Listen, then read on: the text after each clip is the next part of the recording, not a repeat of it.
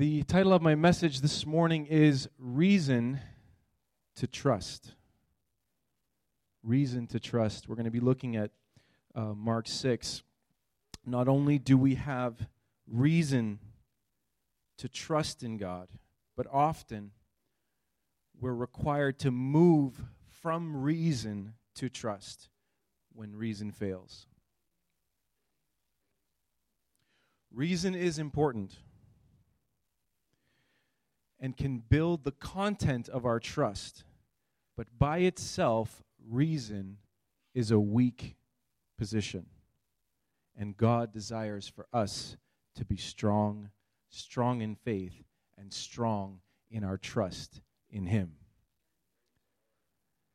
It's funny because I always have this thing about reasons. Um, I'll ask someone maybe what they would like or what their preference is, what they want to do, and then they go about giving me their reasons. And I go, the reasons aren't important. What's important is what your desire is. Because if you have the desire, the reasons will be there. We're working in Mark chapter 6. How many of you have been enjoying the series in Mark so far? Amen. And so if you have your Bible, please turn to there as Mark 6 will be the bulk of our text. The way in which I want to break Mark 6 down is to give you three panels, okay? Three, we'll call them panels this morning. So that we can make getting through Mark 6 manageable. But before we jump into our three panels in Mark 6, there is a bit of groundwork that we need to do. And we will do that by looking very quickly at a few key verses on faith and trust. You don't need to turn there because I'll have them on the screen. These verses will help us springboard into our discussion about what it means to trust in God. Okay? First one is Hebrews chapter 11, verse 6. And without it's impossible to please God because anyone who comes to him must believe that he exists and that he rewards those who earnestly seek him. Folks, sometimes we need to file chapter 11. We need to go to Hebrews chapter 11. And we need to read about what God says about faith. In this verse, it talks about believing, but not just that God exists, but it, uh, it, the verse calls us to believe something about God, that He is good, and that blessings flow from our pursuit of Him. Amen? Our faith is rooted in who God is. The second one is found in Romans chapter 14, 23, the second half of the verse. It says, And everything that does not come from faith is sin. That's it's a very controversial verse. A lot of people are challenged by that when they read that. Everything that does not come from faith is sin. Now, I know we're not looking at the context of what Paul is actually addressing here in Romans. He's talking about eating meat that was devoted to idols. We're not getting into that right now. But it's just a curious end of the verse. Everything that's not of faith is sin. Why is that? Because we sin when we function outside of a place of trust in God. Because our confidence, in that case, is misplaced and we miss the mark. Number three, and this is a classic verse, is Proverbs 3 5 and 6. Say it with me. Trust in the Lord with all your, and do not lean on your own. In all your ways, acknowledge him, and he will make your paths straight. This talks about leaning on God and not on our own understanding. If I was to lean on this little music stand and I was to put my full weight on it, what do you think would happen? I would go crashing down. Well, this is what the Bible is saying. He's saying it's important to have understanding, but don't lean on it. Don't put your full weight on it over and above trusting in God, over and above putting your weight on who God is. Why? Because our understanding is limited. Uh, what we're able to understand, even what we're able to believe about God, is limited. We're finite. We don't have all the information. We don't have full and complete understanding. So when we find ourselves in a place where we've been trusting in our understanding, as soon as boom, something happens in life that doesn't line up with what we believe, what happens? We have a crisis of faith. That's a good start. So before we jump into Mark 6, uh, let's join together one more time in prayer. Father, meet us in this place. Holy Spirit, have your way. I submit myself to your leading and direction, and I pray that every heart is open to receive. Lord, I know that for some there is pain in this room today. For some there is confusion. For some there is a loss of hope. God, would you meet us here? Would the weary find rest for their souls in you? And Jesus, would you lift off burdens today? Would you bind up the brokenhearted? For some in this place this morning, there is doubt.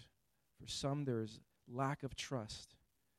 So, Lord, by your Spirit, would you breathe life upon them and establish them anew? Lord, that each person would hear from you and that your anointed word would so penetrate our hearts that all would know you in a deeper way. Bring us all to a deeper place of trust and reliance on you, Jesus. In your name we pray. If you agree, say amen. Amen. Okay, so panel number one is two stories in it. The first one is a prophet without honor, and the second one is Jesus sends out the 12. Okay, let me read verse 4. It says this Jesus said to them, A prophet is not without honor. It's kind of hard to understand. It's a double negative. Just means the prophet has honor, except in his own hometown, among his relatives, and in his own home. He could not do any miracles there. Yep, that's what it says. Except lay his hands on a few sick people and heal them. And he was amazed at their lack of faith. Interesting passage. Just to recap a little bit about Mark 6, we see that Jesus was doing miracles, he was preaching, he was calling people and inviting people into a life of repentance, and he was doing many miracles. We remember he healed the demoniac, he healed the little Jairus' daughter, he healed the woman, he healed a, a paralytic, he healed a man born blind. He did all kinds of miracles. Crowds were coming to him. Ministry was excelling. Everything was going according to plan. But Jesus comes back to his own hometown. This is the second time he comes back there. You remember what happened the first time he was in Nazareth in the synagogue? They booted him out. So he comes back to his hometown again. This is the second time. And the ministry dries up. Okay, Jesus, it was a good run.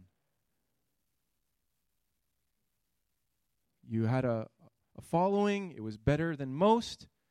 You did what you had to do, you said what you said. There was miracles, there was power that was active.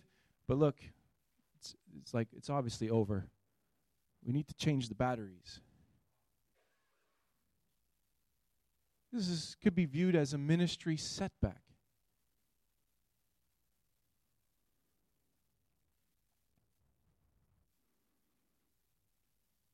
I want to talk about honor just for a little bit, just for a second, okay? It's important. Because after this happens, Jesus makes this curious statement about a prophet and honor. And just asking the Lord, what does this verse mean? I think there's a few things we can glean from it. First, the degree to which we honor is the degree that gives us the capacity to receive from that person whom we honor. Expectations are hugely important. So, what are you expecting? What are you expecting from Jesus? Maybe nothing. What do you expect when you open the Bible and read? What do you expect when you come into a service and raise your hands and worship? What does your heart tell you about your own expectations about what you're able to believe and receive from God, from the church, from this message? I want to tell you, in great measure, expectations in our lives will set the tone for what we experience. Why is that? Well, it's because the intention of our hearts seeks validation. We expect something, and then we look for it. And when we look for it, we have a tendency of finding it. So, what does Jesus do when things fall apart in Nazareth? With this ministry setback? Does he call it a day? Does he just say, Lord, okay, I'm ready to take my pension? Is it over? Time to retire? Give somebody else a chance? No. Jesus turns and expands ministry operations. Isn't that amazing? Opposition is handled by Jesus by increasing his efforts and doubling down, not shrinking back. The next story is Jesus sends out the 12. Verse 7 says this Calling the 12 to him, he began to send them out two by two and gave them authority over impure spirits. These were his instructions Take nothing for the journey except a staff, no bread, no bag, no money in your belts. Wear sandals, but not an extra shirt. In other words, Jesus was in instructing the disciples to do ministry in such a way that their dependence and their reliance and their trust was completely on God. And to trust in Him for all their needs. Verse 11 says this And if any place will not welcome you or listen to you, leave that place and shake the dust off your feet as a testimony against them. I, I love this. You know what? If any place is not going to accept you, give them back their dust. Don't take anything from them. Don't even take the dust on your shoes from them.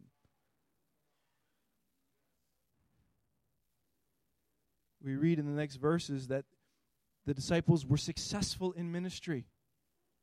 They preached repentance and healed the sick with the authority they received from Jesus. Just to recap, he went to Nazareth, ministry setback. Jesus handles it by doubling down, sending out the 12, pushing forward. How many times where we find ourselves in that situation where we have a setback and we're so tempted to just fold the cards. Anybody? There's a great scene. I wanted to play the clip, but I, I never got around to, to getting it, and I don't know if it's um, I'm able to show a, a clip from a movie. But there is this really great movie. It's called Interstellar, where Matthew McConaughey saves the world, goes into space. Anyhow, he's in space, he's in this ship, and he's got to connect with like this space station docking thing. And the docking thing is spinning, and the ship is spinning, and he's got to spin the ship like a corkscrew to make it to dock to the, the space station. And the music, Hans Zimmer just does an amazing job with the score. It's a phenomenal movie if you haven't seen it. But it's just to say that he was faced with a setback. He, in the movie, he was faced with an impossible situation on moving forward. And rather than shrinking back, he had the courage to believe it was possible, and he moved forward and he made it.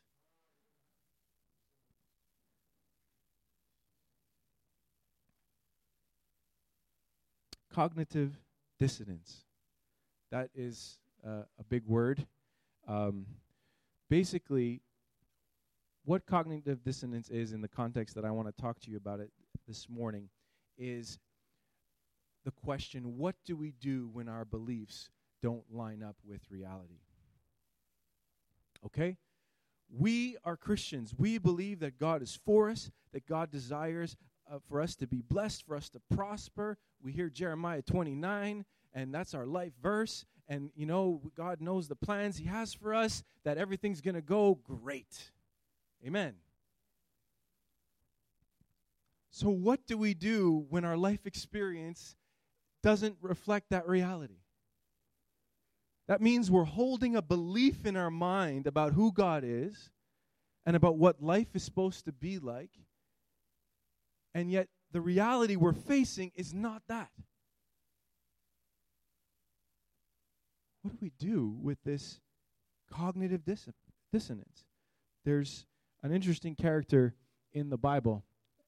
His name is Job. And this is not uh, like a selfie or anything. This is not this is uh, this is a painting, and you can see on the left side those are the three his three best buds, and uh, that's his wonderful wife on the right, I believe. I don't know. And uh, I apologize for the nudity, uh, but that's Job. Here is Job, and I, I don't want to go too far into the story, but just to give you a recap of what Job experienced. Um, the story starts in Job with a scene in heaven. And this character named Ha Satan comes before the throne of God, and God basically makes this deal with Satan regarding his servant Job. This is a scene in heaven that we get in the initial chapters. Job doesn't know anything about this. He's at home, he's serving the Lord, he's offering sacrifices, even for his kids, just in case they might do something wrong. And it says in the Word of God that Job was a righteous man and a God-fearer. And what happens is, is that Satan comes to God a second time after he takes away everything from uh, Job, and he says, Well, he's really only serving you because you still give him his health. So God says, Okay, you can take his health, but just don't take his life. Next, we see Job covered head to toe in boils, suffering tremendously. And this is where his three friends come in, and they go through about 25 chapters in the book of Job of conversation, trying to cause Job to admit where he must have sinned. Job, you must have done something wrong. We know who God is. We know that if you were really serving God, if you were really a righteous person, if you really were in your heart true to what you are saying, then you would be blessed. This is who we believe God is. So, because you're suffering, because you're going through pain, because you've lost everything, your family has all been killed, your, you, all, all your animals have been destroyed, your wealth is gone, it must be. There's no other way for us to understand and comprehend what's happening with you. And we want you to admit it because we know if you repent, God's going to make it right and you'll be forgiven. And Job goes into his response about how he has done nothing wrong. And it gets to a point where God shows up at the end of the book and actually rebukes those guys because they have not spoken about who God truly is correctly. And I'm thinking to myself, you know, God could have just came to Job and he could have just said, Job, listen, I know you don't understand what's going on but actually there's this thing in heaven and we worked it out and that's why you're going through everything that you're going through. And Job would have been like, all right. But he doesn't do that. God, why don't you do that? That would be much easier if he would just grant some insight to Job so that he can capture the mind of God for the issue of why he's suffering and why he's facing it. Instead, God says to Job, Where were you when the oceans were created? Where were you when the earth was formed? What is God trying to say to Job? He's trying to say that your relationship with me can't be dependent upon what you can understand. Because if it's only going to be based on what you can understand and what you can figure out, we're always going to hit a wall each and every time. I need your relationship with me to be based on something much deeper than what you can fit between your ears. We know that story ends up, Job ends up getting restored. It's not about a preoccupation with correct thinking. This is how we do church. We want people to believe the right things. Of course. But we're so preoccupied with that that we start to differentiate between believers. We say, if you don't believe the way I believe, well, then we're not on the same team. Right? You don't have the full understanding. So we can't sit together. We've it's not that believing the right thing is not important. It, it is important. But it's just when we preoccupy ourselves and make that the end all and be all, that's where we miss it.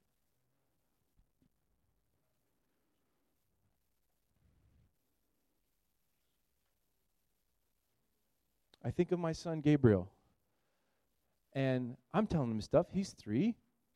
And he doesn't understand why he can't do a certain thing. So, for example, he's not allowed to open the front door and run out into the street. Right? He doesn't understand why I'm telling him not to do that. He just thinks that I'm preventing him and cutting off his freedom. He doesn't know that there's a truck or a car that's going to come along and take him out as soon as he puts one foot on the road. He doesn't understand the fullness of the reasons. But what does he have to do? He has to come to a place where he trusts me. He trusts his mom and me to protect him from things that he doesn't yet understand. Are you getting something out of this? Okay. Okay, panel number two. Prophet without honor. Jesus sends out the 12. We have two other stories. John the Baptist is beheaded, and then Jesus feeds the 5,000. Herod is blowing out his birthday candles, and the daughter of his now wife wins the karaoke competition. Her prize, John's head on a platter. Verse 29 On hearing this, John's disciples came and took his body and laid it in a tomb. Here in our second panel, we have our second setback. Look, we went to Nazareth. It didn't really work out there, but it's okay. Now we got experience. Send out the 12. Ministry is booming again. Crowds are getting healed again. And just when things are going well again, they kill John.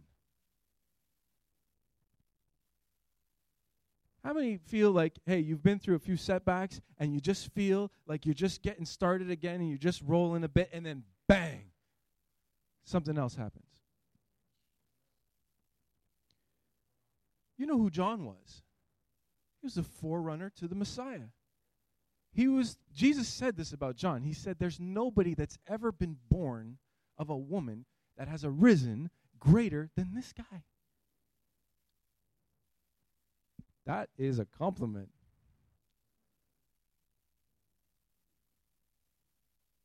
He was selfless. He, he went out to the wilderness. He, he gave up everything to go and pursue this calling and to be that voice in the wilderness. And he was put in prison. Think of what John was going through in his mind. He was thinking that the Messiah was going to come and he was going to take over and, and, and, and, and free uh, Israel from the bondage of the Romans and reestablish the kingdom Israel. And here he is. He actually, there's another passage in the Bible where it talks about where John sent some of his uh, disciples and followers to Jesus to, to ask him, What's going on? He says, Are you the one that we were anticipating? Remember, this is the one who said he was the one we were anticipating. But now, being in prison, facing the setback, he's challenged with the faith that he once had. And Jesus says to the disciples, Go back and tell John what you see and hear. That the blind receive their sight, the deaf hear, the dead are being raised, and the good news is being preached to the poor. Responds to him back the Isaiah passage that John once quoted.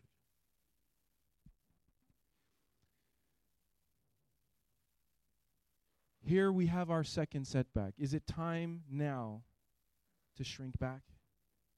We made it a bit further, we, but we are facing now one of the top guys on our team is out for the count. What does Jesus do? Well, he finds himself in a remote place with a huge crowd of people. And in verse 37, it says this But he answered, You give them something to eat. Here, the disciples are really tired. It's late. There's a huge crowd.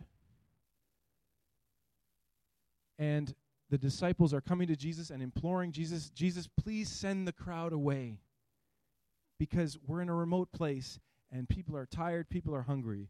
And you know what Jesus says to them? You give them something to eat. Us? What do you mean us? It would take it would take a lot of McDonald's trios to feed everybody. It would take like a lot of food to feed this mass multitude. The calling that Jesus has on our lives will often stretch us beyond our limits. What Jesus is asking us to do is often going to take us outside of our comfort zone. Do you know that verse in the Bible where people say, um, God will never give you anything more you can handle? It's not in the Bible. Okay, anybody says that, you smack him in the face. It's not in the Bible. Okay? What it does say is that although you face these temptations, God will give you a way out. Okay? That's what it actually says.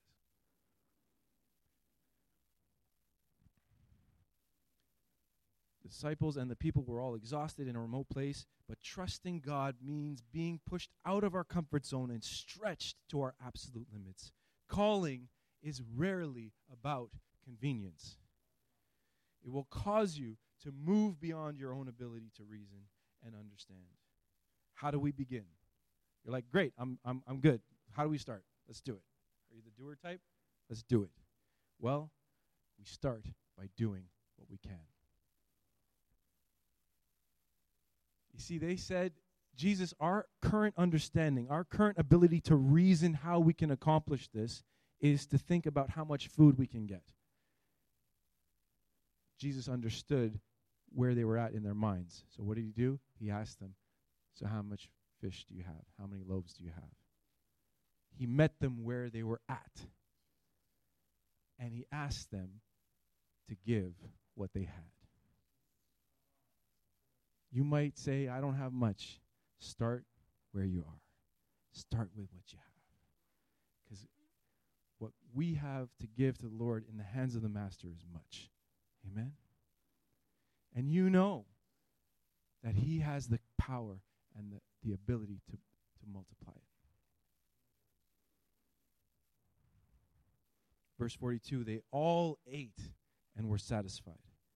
And the disciples picked up 12 basketfuls of broken pieces and bread and fish. The number of the men who had eaten was 5,000.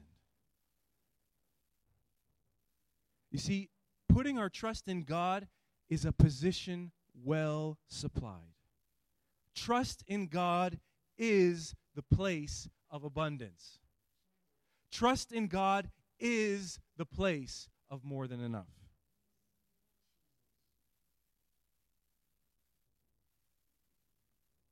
See, John the Baptist was one life. And yet, he was responsible for being the forerunner to the Messiah. And now the disciples were following Jesus instead of John, and the crowds were coming and were getting healed. Yet John died in prison. Jesus took a few of those fish and loaves and broke them and multiplied so that all ate and were satisfied. Never underestimate the power of one life. Never underestimate what God can do through you. God can use your voice. God can use your testimony. God can use your life to reach a multitude. You don't know how. You don't need to know how. What your what your calling is to trust God and to be faithful with what he's given in your hand. Worry about the rest. Be faithful with where you are and what you have. Amen. Even a young boy can do it. It was his lunch. How many of you have heard of a guy named Dr. Mordecai Ham? Three people. Okay, long story short, Mordecai Ham was very instrumental in leading Billy Graham to faith. He was the dude. Never underestimate the impact you can have on another person that could turn around and with the power of God and the anointing can win the world.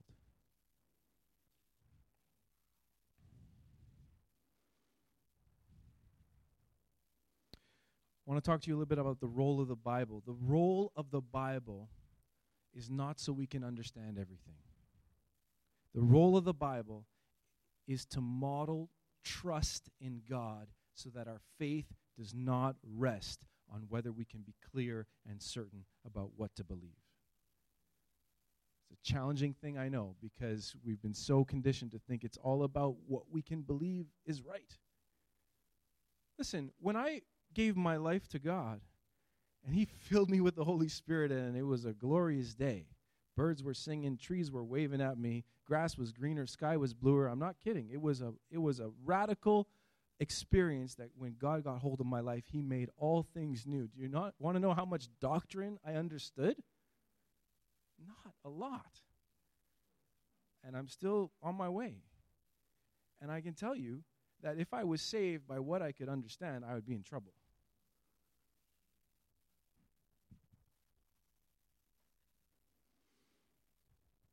Quiet in this Pentecostal church.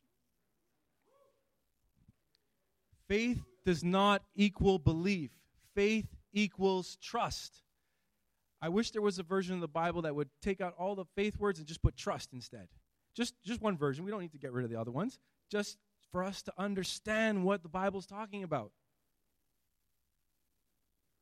You know, there's this another incredible book. It's called the Book of Ecclesiastes, okay?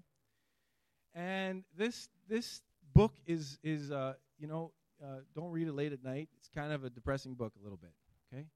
Because this guy, some people think Solomon wrote it. Some people think it's another guy. I'm not here to debate about that. I'm just trying to say that this guy was a rich guy. He was known as the teacher, and he went around and he did a bunch of stuff. And his conclusion was that everything is meaningless, everything is vanity, everything is a chasing after the wind. Okay, so there's nothing better to do for, for life than to, to eat and drink and enjoy our lives because we don't know anything else. This was his conclusion after he had planted vineyards, he had uh, built buildings, and he planted gardens, and he did all kinds of stuff. He did everything he could. He took wives, he, and he, he had servants, and it says a whole thing he did. He explored every avenue of life, always having wisdom guide him along the way.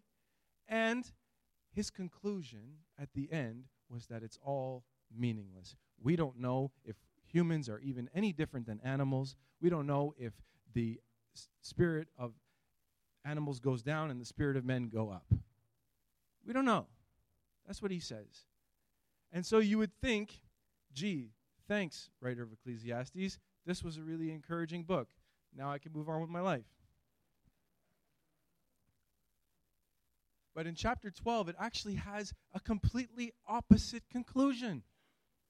And I don't know how he came to this conclusion. Do you want to know what it is? Okay, come back next week.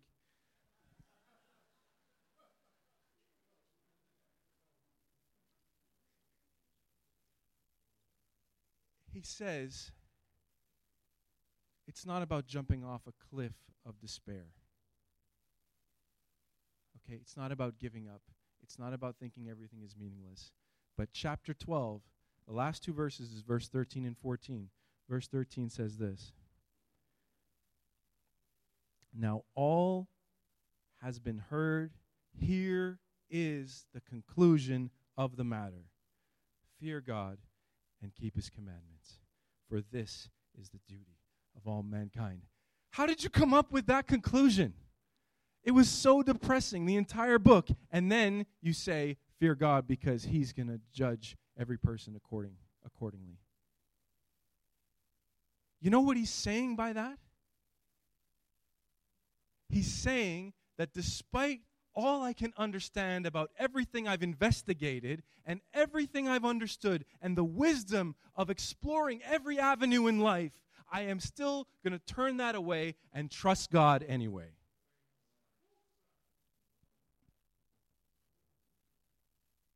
I'm thankful for these books in the Bible because they offer to us a counter testimony of maybe what we're used to hearing.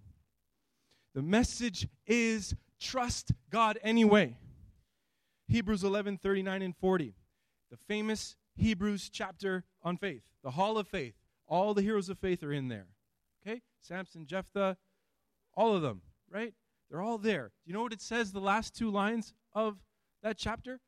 Verse 39 and 40? It says this These were all commended for their, yet, how many? Yet none of them, none of them received what had been promised. Whoa. Do I have a different version of the Bible than the rest of everybody? I hate to be a little bit joking about it, but that's not what I'm used to hearing. I'm used to hearing that if we trust God and believe God, that everything's going to work out. I'm used to hearing that if we do the right things and follow the six steps and, and, and, and take the message and, and do it, that everything's going to be fine. These guys held the faith. They kept the faith to the point of death. Some of them were sawed in half. Some of them were, were fed to the lions. Some of them were burned alive. Some of them faced all kinds of stuff, and they kept the faith anyway. And it says, none of them received the real version of what it says, none of them received the full extent of what God wanted to do for them and promise them. Okay? Why? Because in verse 40, since God had planned something better for us, so that only together with us would they be made perfect. You know, a few weeks ago, um, I have a dear friend in Quebec, uh, a young pastor. His name's Mathieu.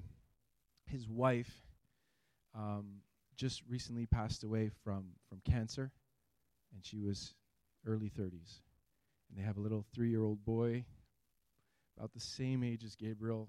Our wives were pregnant at the same time. And my heart has just been hurting for this family. And it's been a process of over a year of tests and ups and downs and everything. And they kept the faith right to the very end. You have to understand, they held prayer meetings. It was, it was province wide, the fasting and prayer that happened for this family and this particular young mother. Natanya is her name.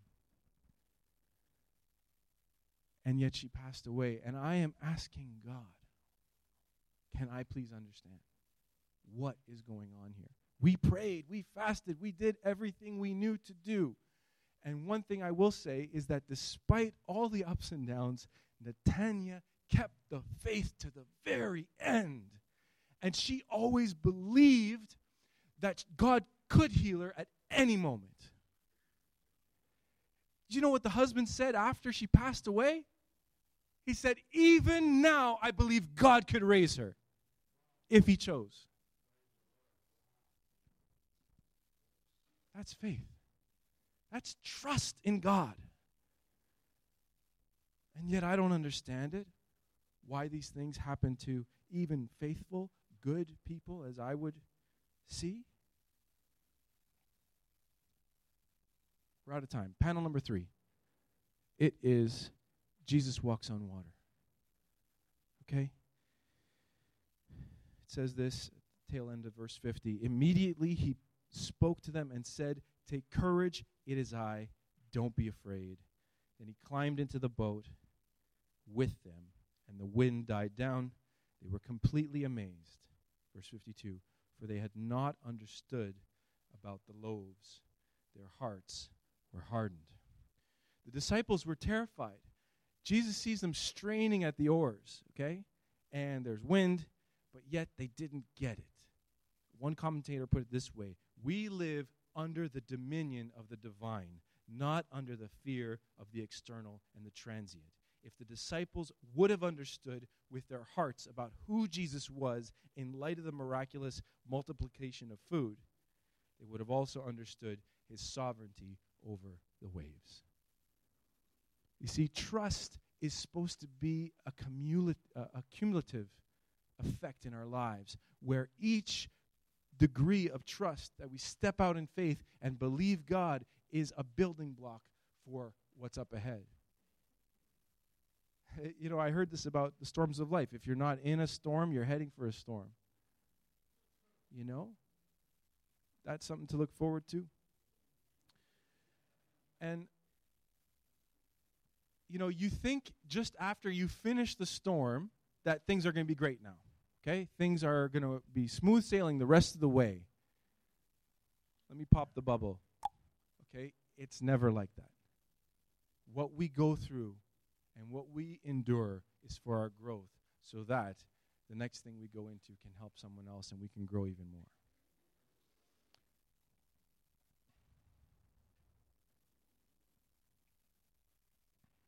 Supposed to be a building block. Verse 56 And wherever, they, wherever he went into villages, towns, or countryside, they placed the sick in the. Uh, oh, they placed the sick in the marketplace. They begged him to let them touch even the edge of his cloak. And how many? And all who touched it were healed. I understand that calling us this morning to a place of trust in God is easy to say. Okay, it's easy to say. I want to admit that to you. It's easy to say. It's difficult to live. What about those people who are just getting by? It's hard to live by faith when our own basic necessities of life are in jeopardy and we are literally just surviving. Can I say that it's at this point that we find out that there is truth in the statement when God is all I have, that's when I discover that He's all I need. He's all I really need. I'm not saying it's easy.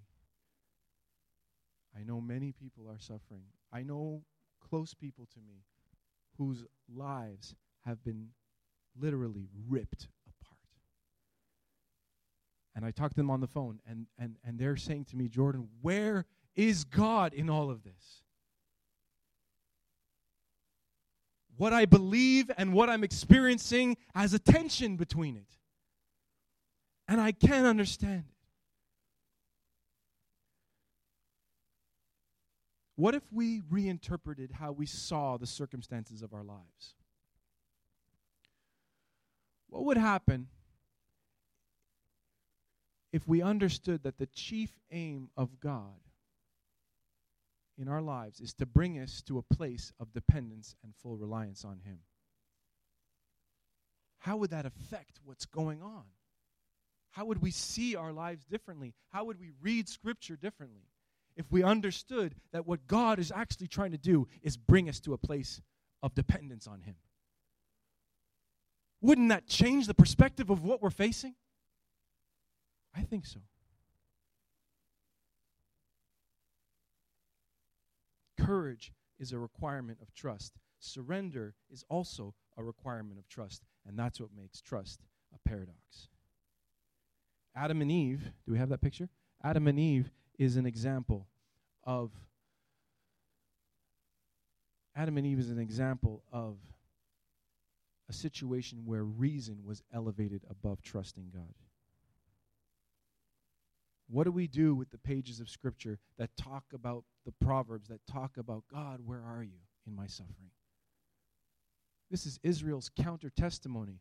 You know, if you wanted to create a religion, you would probably just make it about a God who, when you served them and did everything right, that everything worked out for you. But that's not the case. We have many Psalms where uh, David cries out to God, God, how long will you let the wicked prosper? I see it's all working out for them, and it seems like their life has no trouble at all. How do I understand this? How do I understand what the Bible, what we talk about the Bible as a counter testimony? What do we do with those passages? Like I said, I know people who are asking the question, where is God in all of this? How would our perspective of our circumstances change if we understood that the chief aim of God is to bring us to a place of reliance and trust in Him? Pastor Jeff, I'll invite you back just to begin playing, and then I'll get the band after. And I'm going to invite my good close friend, Carly, to come forward. Why don't you give her a hand for her courage? Okay, come on up. Okay, now, um, Carly, uh, thanks for coming. Now, you don't really know what this is all about, right? Okay. Now, the, the question that we're all wondering is do you trust me? Okay. So, um, why don't you stand over here and face this way over here, okay? Like facing the speaker. Okay, I'm going to stand over here. Okay. Now, I want you to close your eyes. Okay? Now, I want you to take three steps forward. Doing good. One more, one more. Okay. That was good. Okay. Now I want you to try something different. I want you to take two steps back. She's doing good, right? Okay. How about we do something different, okay? I'm going to ask you to stand over here. You can open your eyes. Okay? Face Pastor Jeff. Face the face the screen. Okay? Now, close your eyes again. take two steps forward.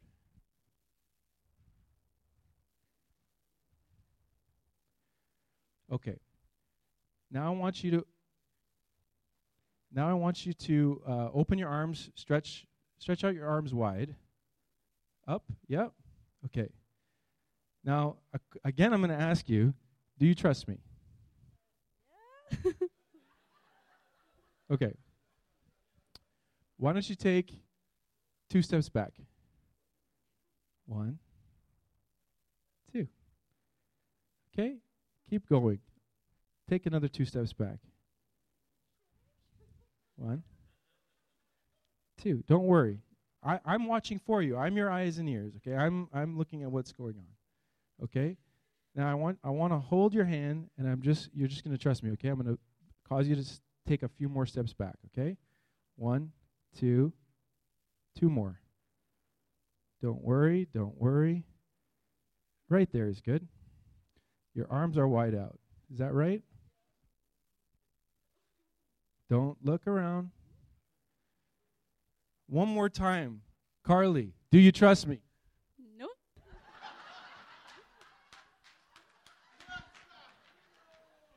Just pretend that I'm Jesus, okay? Say, when I say, do you trust me, you say, yes, Lord. Yes, Lord. Do you trust me? Now lean back. You can do it, Carly. Though you can't see, though you don't understand, you can put your trust in God. Give her a great hand.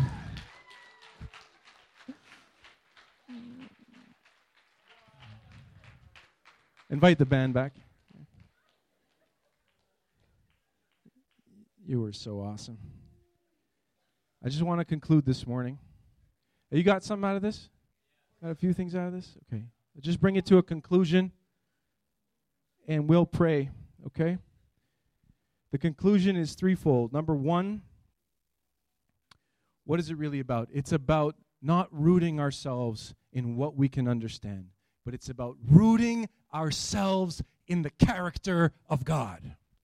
That He is good, that He is faithful, that He will make a way when there is no way, that God is able to do more than we can ask or think through Christ Jesus. That though I don't see how it's all going to work out, I trust my God. And though He slay me, I will still lift up His name.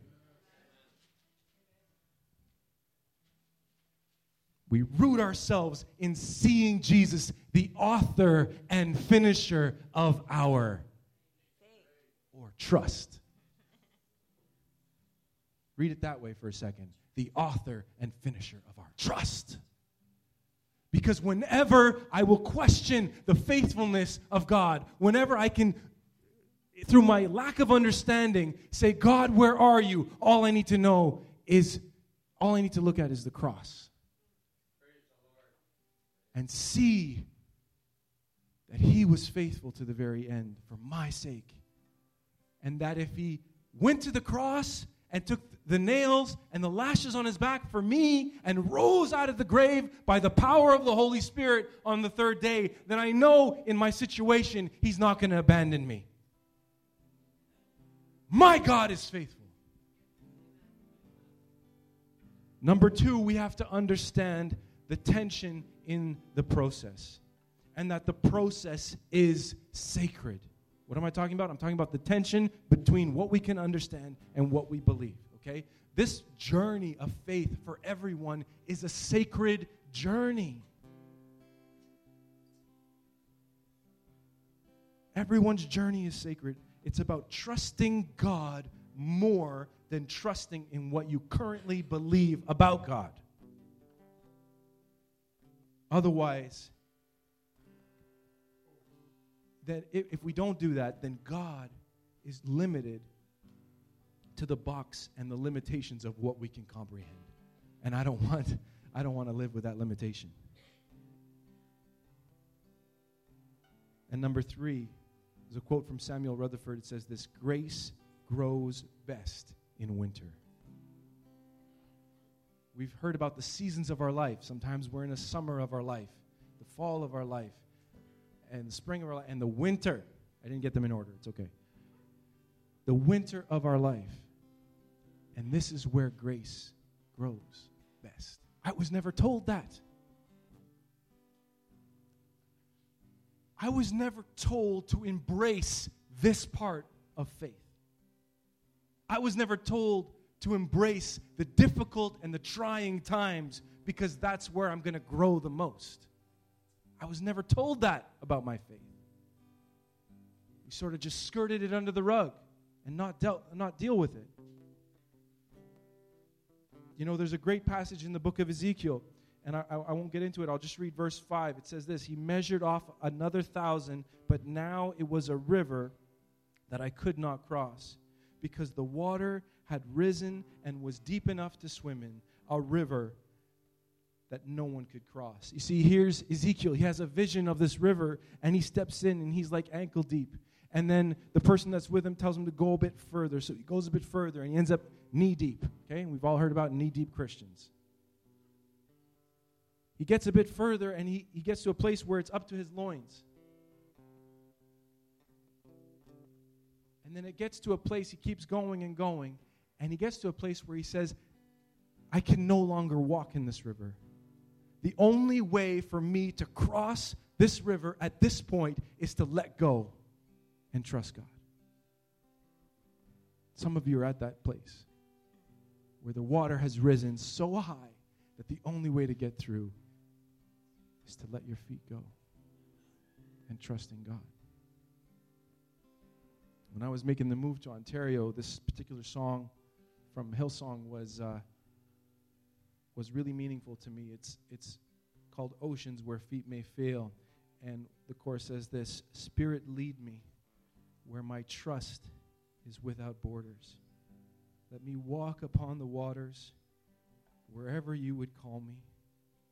Take me deeper than my feet could ever wander, and my faith will be made stronger in the presence of my it is well with my soul. Babbie Mason said this in a song called Trust His Heart. All things work for our good, though sometimes, sometimes we don't see how they could. Struggles that break our hearts in two sometimes blind us from the truth. Our Father knows best. Our Father knows what's best for us. His ways are not our own.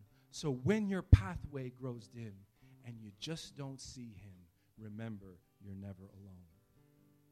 God is too wise to be mistaken. God is too good to be unkind. So when you don't understand, when you don't see his plan, when you can't trace his hand, trust his heart. He sees the master plan. He holds the future in his hand. So don't live as those who have no hope. All our hope is found in him. We see the present clearly. He sees the first and last. And like a tapestry, he's weaving you and me to someday be just like him. He alone is faithful and true. He alone knows what is best for you. When you can't trace his hand, when you don't see his plan, when you don't understand, trust his heart.